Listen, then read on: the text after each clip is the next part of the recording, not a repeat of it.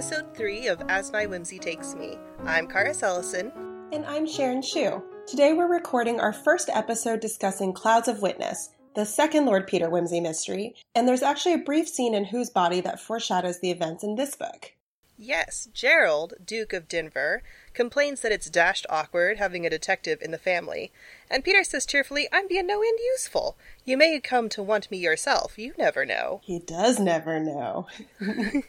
I wonder if that was a later addition that Sayers put into Whose Body, since she was already writing the second book before the first book found a publisher. And of course, as we all come to find out in Clouds of Witness, the Duke of Denver does need Peter's help because he's been accused of murdering their sister's fiance during a hunting vacation in the countryside.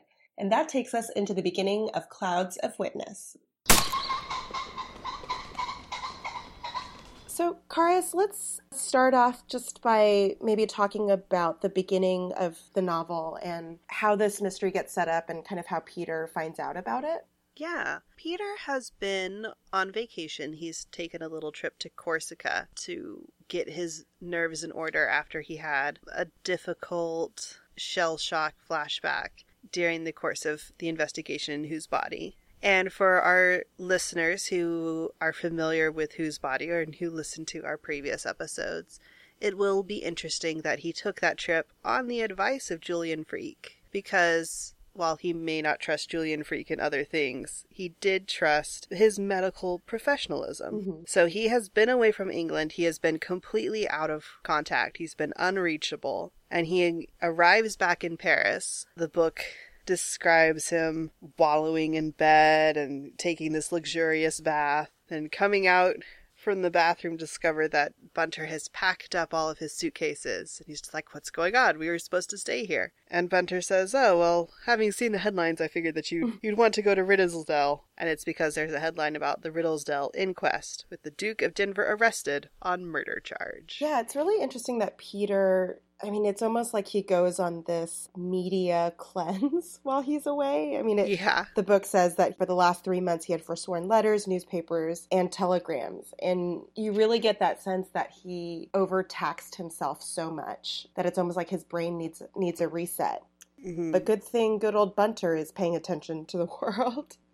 I do think it's interesting just to go back a little bit to that first opening paragraph. Mm-hmm it says that he, he meaning Peter, had felt suddenly weary of breakfasting every morning before his view over the Green Park. The very crimes of London were over sophisticated. Mm. Whose body turns out to be like a really complex even from some perspectives, kind of an overdone murder. Right. We talked last time about the sort of psychological aspects and the sophistication of even the forms that Sayers chose, right? The experimentation. But yeah, even the details of the mystery themselves are a bit. They're very dramatic. Yes. You have to suspend disbelief a little bit. Right. And this is something that I don't want to get into a lot right now because I think it's better suited to when we discuss Busman's honeymoon. But mm-hmm. there were some American detective writers, specifically Raymond Chandler, who were extremely critical of British mysteries. I know that Raymond Chandler wrote an essay specifically in response to Busman's honeymoon. Oh, he hated Busman's honeymoon. Oh, he, oh, he was so nasty. So he was so nasty to Sayers in that essay. but he, yeah, but he wrote this essay, which is like, that's not how criminals work. That's not how criminals think. Mm-hmm. That's not what crime is, and that's not what detective work is. Because the kind of American school of detective writing that Chandler and Dashiell Hammett and all of those others were ascribing to was very much realism and definitely lacked this conscientiousness about form and puzzles and the rules of the mystery that Sayers and her British contemporaries were following. Right. Which is so interesting because, I mean, you know, so many people point to Edgar Allan Poe as kind of the progenitor of the mystery, right? With Murder in the Rue Morgue and Purloined Letter and so forth. Yeah. Well, I mean, like, if anyone was conscientious about form and dramatic. Right. It was Edgar Allan Poe, the American writer. but maybe maybe we'll talk a little bit about the seeming influences for this book in a little bit. Yeah, but I do think it's interesting that you have this I would almost say this masculine American school of thought. Mm where it's like, oh, crime doesn't make sense. Solving it is this lonely activity where you just kind of have to rely on luck and it's something that embitters you towards the human race. I, Hmm. Do you feel like it's a a kind of overemphasis or or I guess a different emphasis on the physicality of detection versus maybe British novels having more of that sense of like, oh, the detective sits in an armchair and thinks about everything and then puts the puzzle together versus the private Mm. investigator is dashing out into the rain and hunting down clues and interviewing a bunch of people. well, I mean, Peter dashes into all kinds of weather, Yeah, as we're going to see later in this book. That's true, but he does make poor Charles and poor Bunter do a lot of his work as well. It's true. If you think about Agatha Christie's detectives, there is quite a bit of sitting and thinking. You know, like Poirot and Miss Marple, they just kind of sit and watch and figure everything out. Mhm, from observation. hmm I'm kind of throwing these thoughts out there, even though I really lack the expertise in American detective novels of the time period. I've read a little Dashiell Hammett, I've read a little Raymond Chandler, I've read Raymond Chandler's essay. So, like, these are all half formed thoughts that are not necessarily backed up with very much research. Mhm. But I do I do think it's interesting, especially because Clouds of Witness is much more conventional of a mystery format than say Whose Body Was. Right. We kind of wrap back to that Victorian novel or sort of early 20th century detective novel of the locked room or the country house, right? These are very familiar settings for a Mhm. murder to occur. Especially the country house mystery. If you've lived in England in the 20s, no one could make me go to a house No. party. Someone's gonna drop dead. I have too great a sense of self preservation to go to anyone's country house ever. People drop like flies.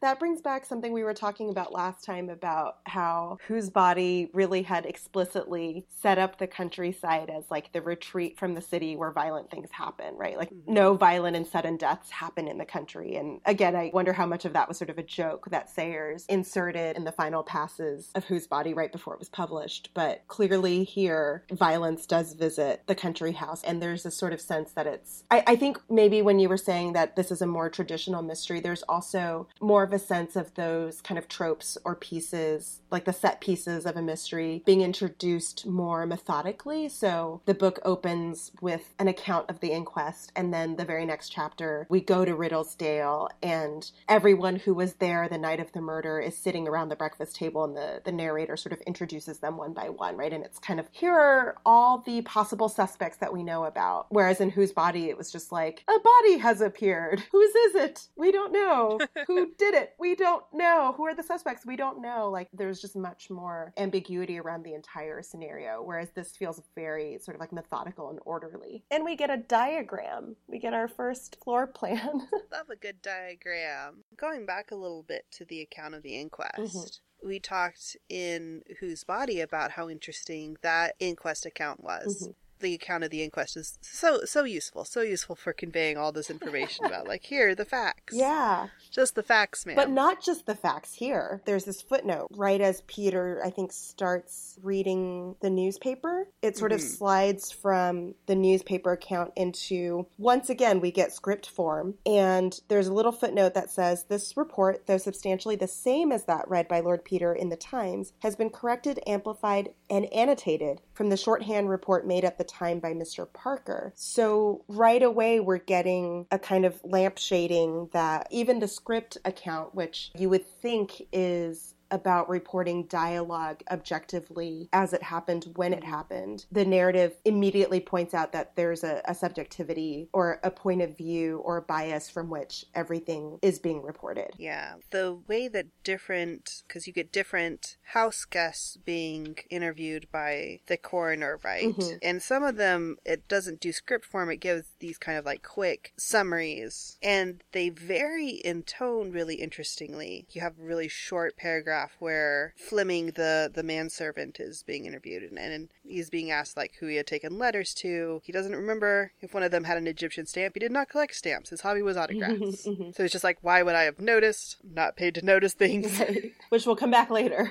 And then the next paragraph, we're getting a little bit of Freddie Arbuthnot, who's a character that we met briefly in Whose Body, and who's a guest at Riddlesdale. And the way that these paragraphs are, it's very much Freddie's voice, even though it's not in dialogue. right. It switches to a like free and direct discourse kind of. The way the sentence structure is. Had certainly heard loud voices. Had heard somebody go for the stairs. Had stuck his, you know, Mhm. and so it's just like quick and flippant and. Yeah, like why not just render that in script form? Especially because then the very last bit of his testimony does switch back. That the feeling you get really is, I think, some of that like found document trope, I guess, of Right. some outside editor is putting together all of these notes and the shorthand and the newspaper account and also sort of editorializing some of it. Well, and then on the next page, you have Mr. Pettigrew Robinson. Like the bit with Freddie, it's not in script form, it's not full dialogue, but the tone is different. You get a sense of Pettigrew Robinson's personality, which is fussy and annoying and self important. Mhm. Where Freddie's account is just like clipped, where it's just like had not noticed. Mhm. But Mr. Pettigrew Robinson's name is used over and over. Like, Mr. Pettigrew Robinson did this, Mr. Pettigrew Robinson noticed this. It's so self important. Yeah. The narrative really makes clear kind of how much he both wants to be useful in the case and then also just kind of like what a pompous ass he is because he So thinks he's being so useful when he's really not. Just want to put wet leaves down his shirt. A fate worse than death. just, uh, just, uh, Hmm. just push him into a pond. But speaking of kind of this found document form that we have with the inquest account, in some ways the whole book is treated or portrayed as a found document, as you were pointing out, Sharon, when we were kind of preparing our notes. Yeah, the fact that we get this subtitle. So the title is Clouds of Witness, but on the the sort of cover page there's a subtitle that reads The Solution of the Riddlesdale Mystery with a report of the trial of the Duke of Denver before the House of Lords for murder. So really, yeah, the entire book is kind of presenting itself as almost like a, a report of some public event that everyone, you know, the entire reading public would have been expected to have known about or maybe read about in the paper or something. And I, I think that's really interesting that there's kind of this maybe porousness between the reality of Sayers composing these books and, and kind of setting them in real time, right? Like Hmm. this book takes place, I, I think it actually takes place in 1923 because Peter's 33, Right. even though it was published later. Right, but it's still set in 1923, so it's set in the same year as Whose Body. Exactly. And sort of this idea that the same reading public that has just read Whose Body would be reading this book and, uh, you know, almost as though Peter and the Duke and so forth are real people. And that now they're going to get the truthful account of like a real life occurrence. Yeah. And we also, I mean, we have this weird epigraph from the Wallet of Kai Lung to open the book. And another really big change from Whose Body is that in this book we have both chapter titles and also epigraphs for every single chapter. Which is not something that Sayers did consistently because we we just checked and some of her books have epigraphs at the chapter beginnings and some of them do not. Mhm. And some of them have chapter titles and no epigraphs, or just no chapter titles at all. And, you know, we'd love to come up with a grand unified theory of how she was doing all that, but we can't. So maybe. Maybe maybe it'll come to us or maybe one of our listeners will have a suggestion. Yes, there's a dissertation topic for somebody. but I, I don't know. I've always, I think for a few years now, I've been spinning out a theory of my own that the epigraph is somehow, it's kind of like the perfect form to narrative or like form to thematic or form to genre thing.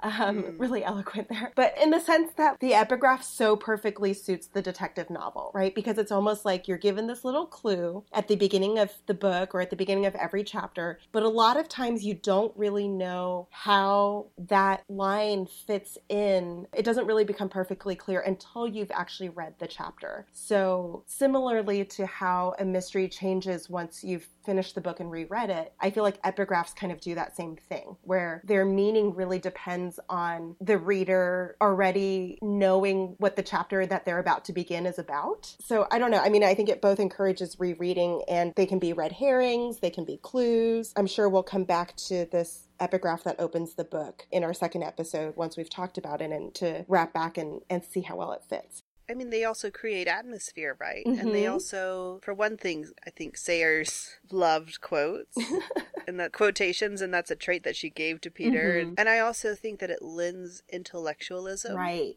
Which I think is something that Sayers, as an academic writing mainstream fiction, I think that she deliberately interjects intellectualism and deliberately has intellectual expectations of her readers. Mhm. Like, I think we'll especially get into this with Gaudy Night, but the amounts of kind of untranslated foreign languages or non English languages that run through all the books, really. It's, on the one hand, like maybe Sayers having very high expectations of a, of a certain kind of educated reader, but then also, I don't know, for me as someone who does not speak French, I find maddening at times. Just like, oh, gotta Google because someone's done a translation, but I gotta go find it. Mhm, Exactly. Thank goodness for Google. Thank goodness for other Sayers readers Yes. who have done the work for us. Yeah, you know, people were I mean, people were definitely much more widely educated in at least Latin in the England of Sayers's period. The classical education was still very much a thing. Exactly. She she could have done us a solid though. Going back to the floor plan of the lodge, that strikes me also in some ways as operating similarly to the epigraph, right? Where it's both a clue and a red herring. I mean, it also goes into the playing it fair to the readers aspect of giving the readers, like, okay, yeah, this is, you know, you don't really have the dialogue say whose room is next to whom's and so forth because the reader can look at it. And one thing I noticed was the diagram points out this chest at the top of the stairs, Mhm. which doesn't become important until you're a chapter or two in. Exactly. But it's already there on the diagram, so you know where it is. Mhm. You know it's coming. And you know that it might be important in some way. hmm Okay, so Karis, we've talked a bit about, well, we've talked a lot about sort of that first chapter and the inquest. Maybe let's move forward to that introductory chapter, so chapter two, where we go to Riddlesdale Lodge and everyone's sitting around the breakfast table. A beautiful thing that I love that the narrative does here is that everyone is angry. Everyone is described as angry, right? They're so mad. Yeah, so we get the Duchess of Denver. The narrative says she was never embarrassed, and her anger, though never permitted to be visible, made itself felt the more. hmm This is the first time we're meeting Peter's sister in law, the Duchess of Denver. Yes. And the description of her is so. she's at the breakfast table pouring out coffee, and the narrative says that this is one of her uncomfortable habits. Persons arriving late for breakfast were thereby made painfully aware of their sloth. Yeah, and then the next line is she was a long necked, long backed woman who disciplined her hair and her children. Yes. You're just like, oh. I know exactly who she is. I mean, poor Helen. I actually really found myself feeling for her a bit more this go around. Like, nobody in that family Yeah. takes her seriously. Everyone treats her a bit as a joke because she's extremely unpleasant. But I kind of wonder, you know, chicken or the egg on that one. But she's really like the Maris Crane of the Denver family. Yeah, but you know, the narrative kind of takes us around the table Mhm. and we meet all of the other guests at the lodge. And it's interesting because we have several married couples Mhm. and all of the marriages are different. There's the marriage between the Duke and the Duchess, which is Trained? yeah, it's it is dutiful but not affectionate. hmm It was very obviously kind of a marriage of class convenience. Mhm. I don't know if it's mentioned in this book, but we know from elsewhere in the books that they were cousins. I mean, I guess still are cousins, Right. but they've conscientiously married each other because they were the right class, right family. So, I mean, that's that's their marriage. And then you have Colonel and Mrs. Marchbanks, who they have this lovely description where they had nothing beautiful about them but a solid mutual affection. Mm. They just seem like this charming middle aged couple. They understand one another, and they are a real contrast to Mr. and Mrs. Pettigrew Robinson, who are not people I would want to have as neighbors or house guests. or house guests. Yeah. Or relatives. but they also, I mean, it's interesting because the Pettigrew Robinsons are well suited in that they are both incredibly unpleasant and sort of busybodies. Right. They're both fussy. They're both interfering. They're both like conscientiously moral. Mrs. Pettigrew Robinson is described as being not only angry but outraged mm-hmm. because she thinks that it's wrong to let your mind dwell on anything not really nice. And so she has something that's not really nice shoved in her face because of these events. And so she's just like mad to be in this situation. Mm-hmm. And then she has her husband who is who's angry because no one is treating him as if he's important. Right. And they really I mean, the narrative points out kind of how this anger spills over into what they think of the Denver family, right? Mm-hmm. Mrs. Pettigrew Robinson, because Lady Mary had kind of spurned her help, she thinks to herself she had never liked Lady Mary. She considered her a very objectionable specimen of the modern independent young woman. And that really kind of picks up on that hurt pride theme yeah. from Whose Body that when someone's pride is hurt, they can react with a kind of like suppressed rage, right? Right. There's a, how many marriages are we on now? That is that three. three? That's three marriages, and then there's a fourth marriage that we aren't introduced to right away. You know, it's a little, a little bit later in the book, but the farmer. Yes and his wife. Grime Thorpe's terrible marriage, abusive and, and really awful. So you have just the spectrum of marriages. Mm-hmm. Well, and also Lady Mary's potential marriage to Dennis Cathcart, right? So mm-hmm. the setup of this book is that Lady Mary, Peter's sister, has engaged herself to this young man, Dennis Cathcart, and you very quickly find out that it's not really a love marriage. It's two young people who were very fed up with being told by their guardians what to do and so they find in each other a kind of, you know, what they call a mutual understanding, right? We're going to have this marriage right. where we both get to do exactly what we want. There's sort of this implication we're going to probably sleep with other people, but we'll be independent. We'll have Lady Mary's money. We're going to go off and live in Europe. And probably live separately. Yeah, yeah. It's a marriage of convenience in order to have autonomy and independence. Exactly. And so this scheme, of course, is interrupted by the fact that Dennis Cathcart turns up dead at 3 a.m. And that's the murder that the Duke is accused of committing. But yeah, I think there's there's a reason that the novel points out kind of all these shapes and forms that a marriage can take. And I think it really, again, harkens back to sort of the Victorian marriage plot novel, right? Where from even the Regency period, starting from Sir Walter Scott and Jane Austen, the novel of the 19th century is really concerned with the question of what makes a good marriage. And mm. often that's sort of a metaphor for the union of these three countries that make up Great Britain. And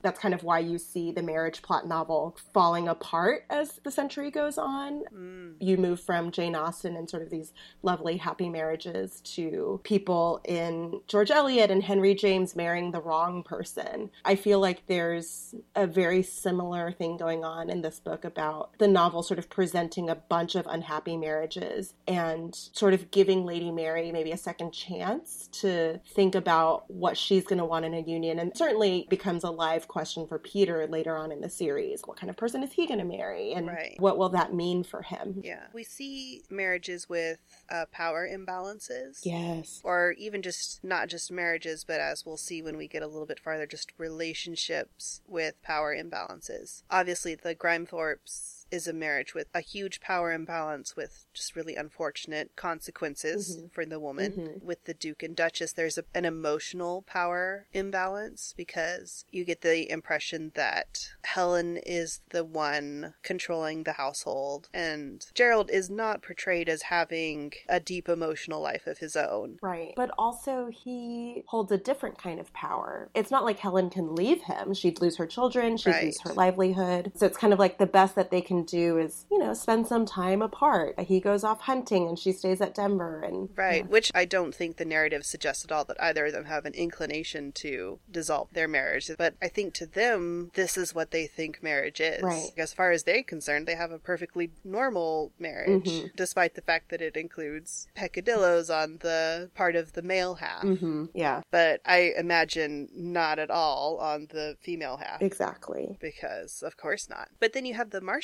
Who, you know, at one point in the book, the narrative is just reminding us where everyone is. Mm-hmm. And you get one of my favorite lines in the book, which is that Mrs. Pettigrew Robinson had taken her husband for a brisk walk. because so I'm, I'm like that's how that relationship is Mhm. i guess Mhm. but it says that the marchbanks were somewhere upstairs experiencing a perfect union of minds or something like that and that's the marriage in this book that is obviously loving and functional and affectionate and it just goes to show that sayers in this book and i think in all of her future books is really showing that a good marriage is one with equality Mhm. Right. Equality of power, equality of intellect, equality of respect. and not to spoil things that will happen in future books but we are going to see how if there is something that creates unequal power then then maybe do something to equalize things and that that's what leads to marital happiness Th- That's a very good preview that doesn't give anything away, Karis. well done, well done. thank you i try Have we said what we wanted about marriage before I take us back somewhere else? i think so i think those were all the moles that i wanted to whack Mm, okay. To go back to the breakfast table scene, there is one final character who shows up at the very end of that pan around the table. And it's someone we've met before, but oh, oh yeah we haven't talked about it no! just been maundering on about all these other people Yeah. But the narrative comes to rest on the presence of the detective, a quiet young man in a tweed suit, eating curry at one end of the table next to Mr. Murbles, the solicitor. Side note, I love Mr. Murbles' name, and I also love Sir Impey Biggs, the Yes. lawyer that shows up later. Anyway, just Sayers at her like most Dickensian naming, I think. I know. Yeah. If you ever get like a little a little dog with like a, a squashed in face and you don't name him Mr. Murbles, I will be sad. You can disown me forever because that is perfect. Okay, now that we've chased that rabbit hole. but okay, so the detective is described as a quiet young man in a tweed suit, and it is not until one, two, three pages later that we find out that that is, in fact, Mr. Charles Parker, our dear friend from last time. Dear Charles. Yeah, and there's this really funny way in which the narrative points out Mrs. Pettigrew Robinson says something uh, very sort of ungracious about detectives, and Parker sort of suddenly speaks up about, you know, mm-hmm. detectives have an ungrateful task. And the narrative says he had said nothing for a long time and everybody jumped. And I love that because it's really the dialogue and the scene and the action is mirroring the thing that the narrative itself did right? Which is sort of like pan over, mention a young man. You don't find out until a little bit later that it's Parker. And then everybody, including the narrator, forgets about him for a little bit. And then he pops back in, sort of making this like dry comment that embarrasses those who have ignored him. But it really, to me, it really parallels how the narrative, I think, not just in this book, but in other books, kind of always treats the servant. So Mhm. often in Sayers, you don't realize a servant is in the room until partway through a scene where somebody's like later on Peter has written a few letters and then he says, Here you go, Fleming. And you're like, Oh, Go Fleming, you were here. yeah, Fleming was here. And and you know, this only works in book form, right? If it's a movie, then you just see the servants in the background all the time. But Mhm. I I kind of love how Sayers sort of plays with that. And Because that is the- just like a fundamental element of I feel like the Victorian novel where there's just this assumption that servants are around and you don't have to mention them. Mhm. And that bleeds into the 20s and 30s. If you're in a certain type of setting, you can assume servants are around even if they aren't mentioned. right. And th- I think Sayers very deliberately plays on that assumption. And then, surprise! They were here this whole time. Yeah. And it'll certainly come to bear later on in this book, but also in a couple future books where kind of once again, right, like what we were saying last time, this idea that servants are the people who are always around and, and know your most private self and have access to your most private self, but also they have that access because everyone that they serve is kind of trained to ignore them or treat them like pieces of furniture or like people who don't have interiority or like kind of a life of their Mhm. own. And I think it's really interesting that this trope really starts to gather steam in this book because the socialists that Mary falls in with are sort of caricatures of socialists, but this whole idea of who is the worker and who's doing the labor. And we get this great scene where Bunter's talking to one of the housemaids, and you really get her perspective on the family. And it's not very flattering. You know, there's a lot of like class resentment and I think rightful complaining about how careless these people are about like the mm-hmm. feelings of the workers who are making their lives possible. Well, and specifically Lady Mary, who is being a very traumatic and difficult person. Which, I mean, on the one hand, okay, like your fiance just died, you're entitled to a little bit of, of fuss. But on the other hand, Right, like your brother is in jail, standing trial for murder, and you take to your room and refuse to talk to anybody and refuse to give the evidence that might exonerate him. And the scene where Bunter is talking to her maid Ellen, Ellen says, It's very nice to be a ladyship and all your tempers coddled and called nervous prostration. I know I was dreadfully cut up about poor Bert, my young man who was killed in the war. Nearly cried my eyes out, I did. But law, Mr. Bunter, I'd be ashamed to go on so. Like, mm. oh, what a terrible experience she's had. And here's Mary. well, and like just that implication that well to do people are allowed to be deeply emotional. Hmm, and nobody else is. It's also, I think it's picking up on, I think Lady Mary is really, really modeled after Rachel Verinder from The Moonstone. Hmm. Which I haven't read. What? I haven't read it. How? I've read The Woman in White, but I haven't. It's on my. It's on my to read. Okay, so I guess I should explain a little bit what I mean by that. Okay. to you and to our readers or listeners. So, The Moonstone by Wilkie Collins was a kind of late Victorian mystery novel told all in letters. So, again, that kind of like found document set trope. And in it, there's no murder, but the title object the moonstone is this sort of precious gem that gets bequeathed to a young English woman on her 18th birthday. And then that night it disappears. And there's a really sort of horrible Orientalist subplot that goes along with like why it's a cursed object and these people from the the mysterious east who are coming to get it back, which I'm not going to get into because again, like not a podcast about deconstructing uh, terrible racist tropes and For our next podcast. for our next podcast. but in the book, the young woman uh, who owns the Moonstone, her name is Rachel Verinder, and she does this thing too where she takes to her room and refuses to speak to anybody about what she saw that night or what she didn't see, refuses to talk to the police, goes into hysterics, and later on, not to spoil it, but it comes out in the open that she did this because she thought that the man she was engaged to, whom she loved, stole the Moonstone. So instead of this like misguided attempt to protect him, even though she breaks off the engagement. But yeah, it's because she she thinks that she's protecting his reputation. So yeah, I just think given how much Sayers is reaching into that country house mystery and the fact that she respected Wilkie Collins as a mystery writer so much, I really feel like she's picking up on that with Mary, but also really deliberately showing kind of how irresponsible that that stance is and how how much it not only inconveniences the investigation, but is you know, I I think going back to that conversation we had about Charles and Peter discussing doing the right thing no matter what it would cost emotionally. Mary in this mm-hmm. book at first is too immature to do that. Right. Well, the call out that Peter gets from Parker, Parker reminds him that he's not in a story. He's not, Mm-hmm. you know, it's not about his attitude, that what's important isn't how he's presented. Right. And I really feel like we learn a bit about Mary's past in the course of the investigation because Peter has to learn about his own sister because they weren't Mhm. close. Well, neither close in age nor Yeah, they're not close in age, and then he went off to the war, and then he was recovering from shell shock, and so I think he says between one thing and another, I know very little about Mhm. my own sister. So as we learn about Mary, we learn that she has really been trying on different hats. Mhm. different personas. Yeah, and like that's very much, you know, a young adult thing to do. And my impression of Mary is that, like her brother Peter, she's an emotional, creative person.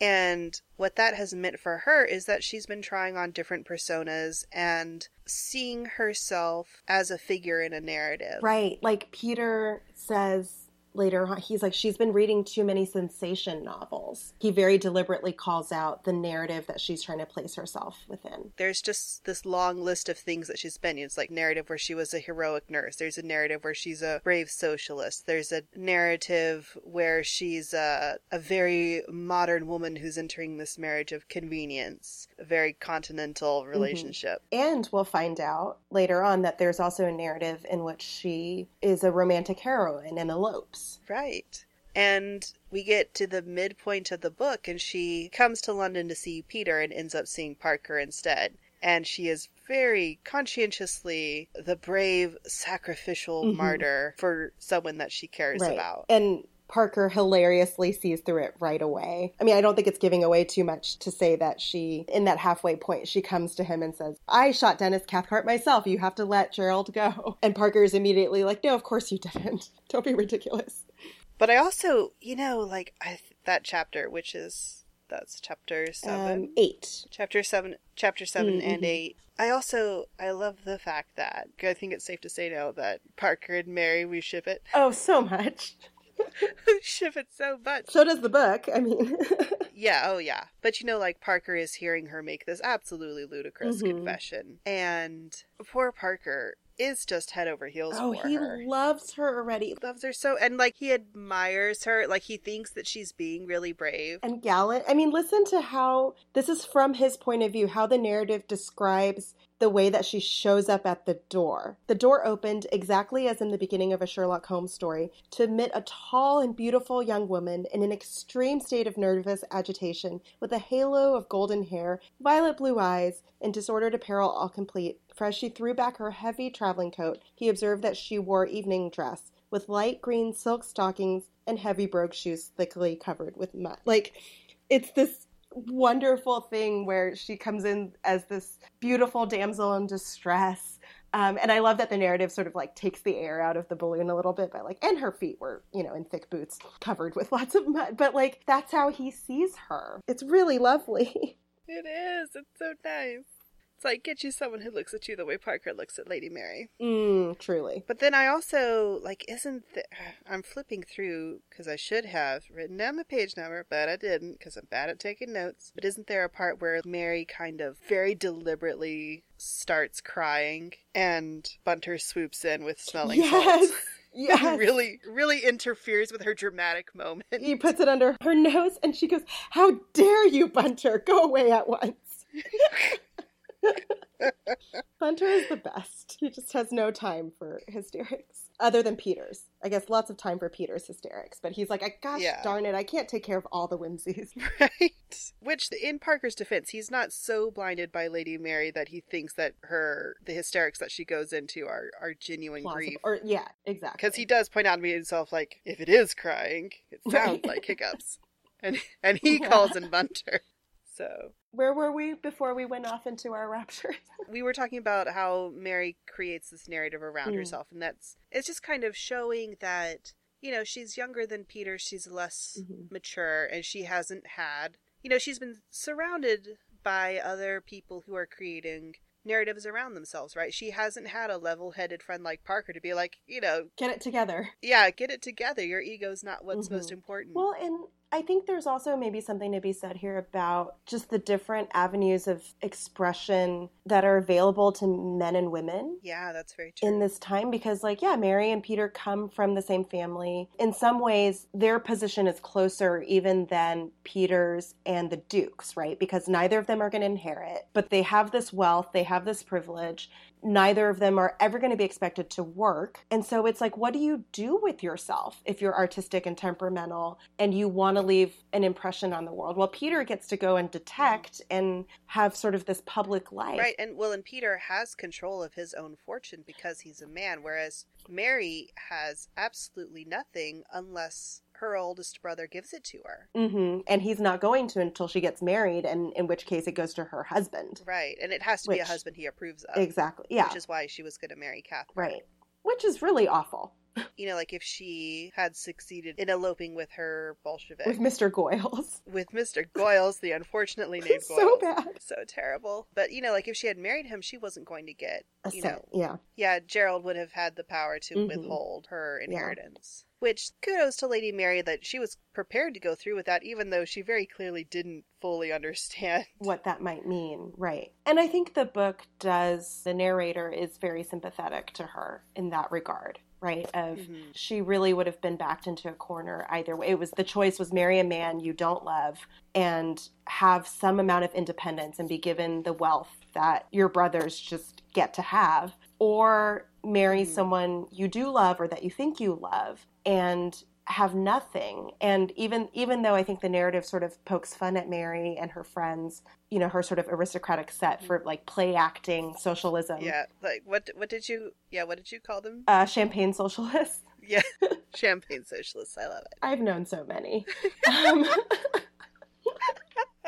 um but you know like there is this aspect of she doesn't quite understand what that would truly mean right her friend miss Mhm. tarrant is like oh yes once we you know the group of us like went down and rented a farm and we tried to live on like a few shillings a week and it was great great larks because they only did it for two weeks Yeah, they're just like, oh, it was such hard work, but we loved it. yeah We loved and- working hard for for two weeks. Exactly. And like, you know, there's a the ungracious part of me is like, mm, I wonder how many servants they took with them, right? Like Yeah. how many servants that just got elided out of that narrative as well. Which is funny because Sayers herself was quite critical of late stage capitalism and kind of what she saw around her in terms of mass market consumerism and so I don't think that she herself was entirely I don't think she's writing this book going, "Oh, I'm going to show up you know those those dem socialists or anything but i think she is pointing out a kind of way in which mary engages in this particular pose because it is an attempt to be more free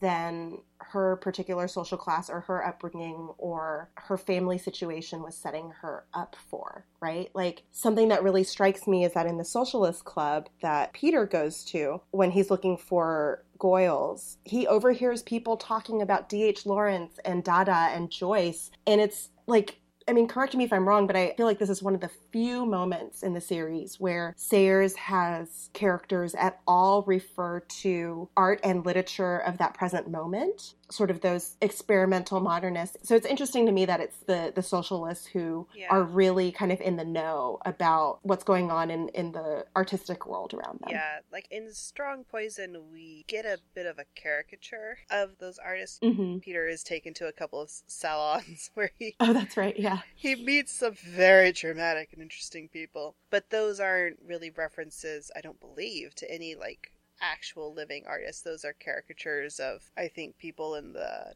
London art scene that Sayers would have encountered. hmm So yeah, I think this is really one of the few references to the actual modernists. hmm right. And just a side note, Ulysses was serialized in the years preceding, but the actual novel in its entirety was published in 1922. I think it's interesting to see Mr. Joyce just sort of offhandedly mentioned in here. So what have we not quite covered? You know, we haven't really talked very much about like the actual investigation. We haven't really talked about we haven't talked about Peter very much. Oh, let's. Yes, we should. I noticed because we had talked about the extremely appealing and flattering comparison of Peter to maggots in cheese. In the last book. I don't know that he gets much better showing in Clouds of Witness. There's this description of him uh, when he and Charles are looking at the scene of the crime, um, and we can discuss that a bit more in a bit. But it says Lord Peter gazed down sadly. Muffled in an overcoat and a thick gray scarf, he looked, with his long narrow face, like a melancholy adjutant stork, which I just love. I mean, Yeah. you know, once again, I, I it's okay. It is better than the cheese and the maggots, Right. But I, I think the the picture of him as a melancholy stork is really so evocative and gives you such a sense of the whole atmosphere and how he's feeling in this particular scenario. Mhm. And I don't. Do you feel like he's less of that silly ass? In this book, I mean, he still pulls on the persona a lot. Right. He's still, you know, he's throwing out quotations, he's making silly comments. In this bit where he Parker is showing him, you know, kind of the bloodstains and the footprints, etc., that are in the grounds of the lodge. And Peter is being very he he's just enjoying himself perhaps a little too much. But he does say later like I think to Parker, don't don't think that this is easy for me. Right. I think something that is established in whose body but maybe not said explicitly is that the silly ass persona is a way of emotionally distancing himself. Mm-hmm. And Right. whose body was in many ways like very emotionally intense for Mhm. Peter. And he's gone away for this I think he was gone for what, three months in Corsica, having this Yes. intense, restful time, and he immediately comes back to this mystery. Mhm. And we don't see him having an emotional break in the course of this book. Sayers really kind of steps back from engaging with that, I think. But that doesn't mean that Peter lacks depth as a character. It just means that it's more subtle. Right. I wonder if part of that is that he is aware because he is defending his brother that he has to keep a sterner check on those emotions. I think that's something that we'll probably pick up that thread again in the next episode because we're going to dig more into some of the things that happened to Peter in the second half of the book in the course of his Mhm. investigation and some of the interesting conversations that he has with his sister about the things that the things that are going on and what they mean. Yeah. I feel like in the first half, he and Parker almost share the narrative. And then as we move to the back end of the novel, we get much more Peter. Something that occurred to me as I was reading this, obviously I've read Clouds of Witness innumerable times, but something that occurred to me for the first time on this reread was that this is the closest we get to seeing what a novel with Parker as the protagonist would look like because we get Mm. so much of his perspective. Yeah, more so than Whose Body and, and I think than any of the later books. Yeah, you're definitely right on that. There's many places where Peter is off doing something else and where Parker is the one carrying the narrative. And so I asked myself, what would that look like? A book that was about Parker without Peter in it. And Maybe? oh well, I have a theory. Please share. I think the closest example that I can think of is Ngaio Marsh's Inspector Alleyn. I have not read any Ngaio Marsh.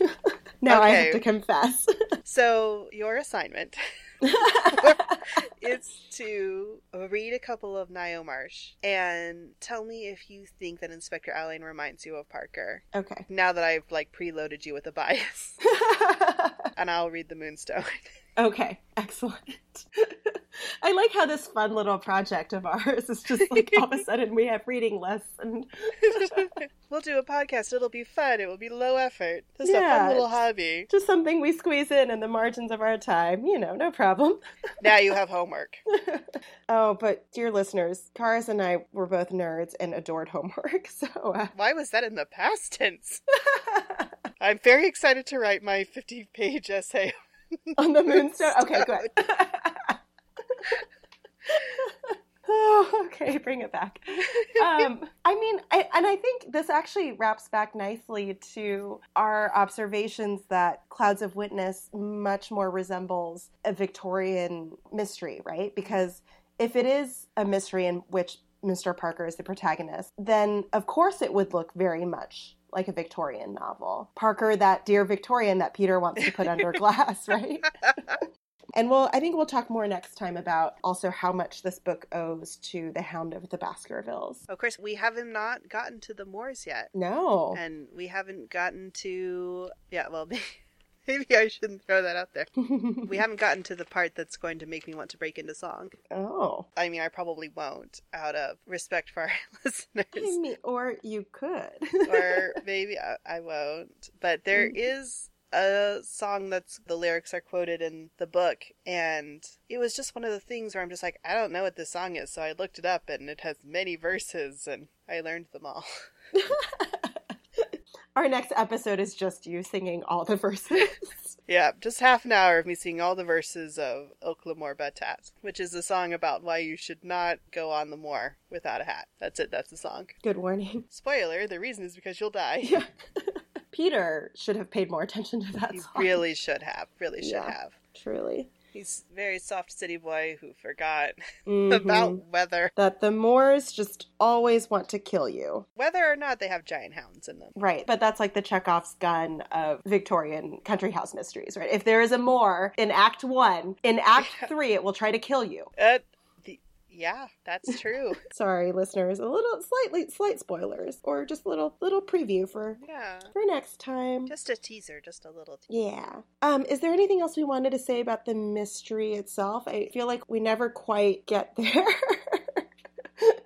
We just go rambling off in, in other directions. I think obviously we are making the assumption that the majority of our listeners have probably read the book. Mm-hmm. For those who may not have, we haven't spoiled anything for the second half of the book. Mm-hmm. But the mechanics of the mystery, you and I were talking before we hit record. We were talking about how, in some ways, this is a much more mainstream, much more classic mystery setup than what we have in Whose Body. And narratively, it might seem less complex or less experimental than Whose Body is, but it's also really airtight as a mystery. The clues are really airtight. It's still very self consciously. How many times have I said self consciously in the course of this recording? A drinking game for our listeners. I feel like I've said it a bunch. But it's self consciously complex Mm-hmm. without being. Tortured? Yeah, and without being an incredibly complex and improbable mystery the way that Whose Body kind of is Mm-hmm. like whose body is only plausible because it's a revenge fantasy. Because otherwise, that's a very stupid way to murder someone. Um, whereas Clouds of Witness, you know, and that's kind of what the title references, I think, right? It's a biblical reference to the Book of Hebrews. Right, a great cloud of witnesses. But kind of like all the quotes at the beginning of the chapters, it's taken out of context and used to mean something slightly different from what it means in its original context. Mm-hmm. The cloud of witness that we have in this book is too many people with too much evidence and too mm-hmm. many clues and That contradict each other, occluding the truth. Yes. Oh, such a good word. Such a good $5 word there. you get a bonus point on your homework for vocabulary. Thank you. Thank you. Gold star. Oh, I feel like I'm back in Latin class.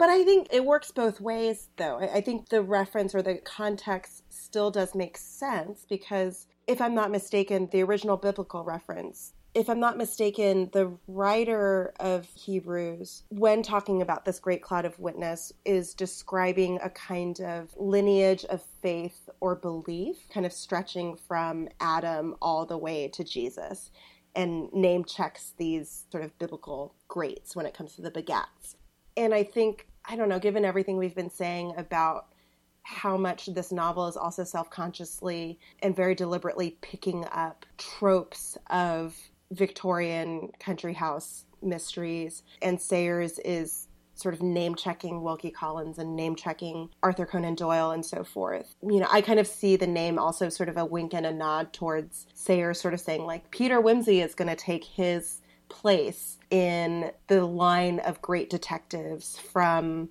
Dupin through Sherlock Holmes etc up to now. So so sort of locating the book and her project within this this much larger literary canon. So yeah. Ah, it works on multiple levels which pleases me or at least i'm going to make it work on multiple levels so Yeah. and that is literary criticism just make it work I mean, I also find it 100% reasonable to think that Sayers intended it to work on all those levels because Mhm. Sayers, with her her ties to academia, and Sayers, with her interest in theology and biblical commentary, and like I find it hard to believe that none of that is bobbing around in her mind. hmm it's also just a really good title I mean, it is. It's a good, solid title.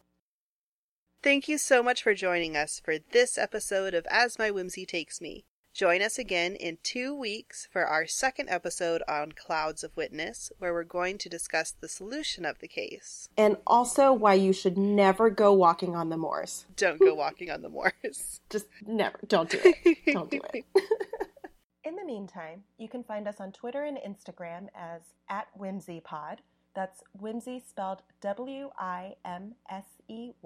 Our website, where you can find transcripts for each episode, as well as links to any resources we mentioned on today's podcast, is asmywimseytakesme.com. Our logo is by Gabby Vicioso, and our theme music was composed and recorded by Sarah Mahalik. If you've enjoyed this episode of As My Wimsey Takes Me, we'd be really grateful if you would give us a rating and leave us a review on iTunes or on your podcaster of choice. We also hope that you'll tell all of your friends who love Dorothy L. Sayers as much as we do. See you next time for more Talking Piffle.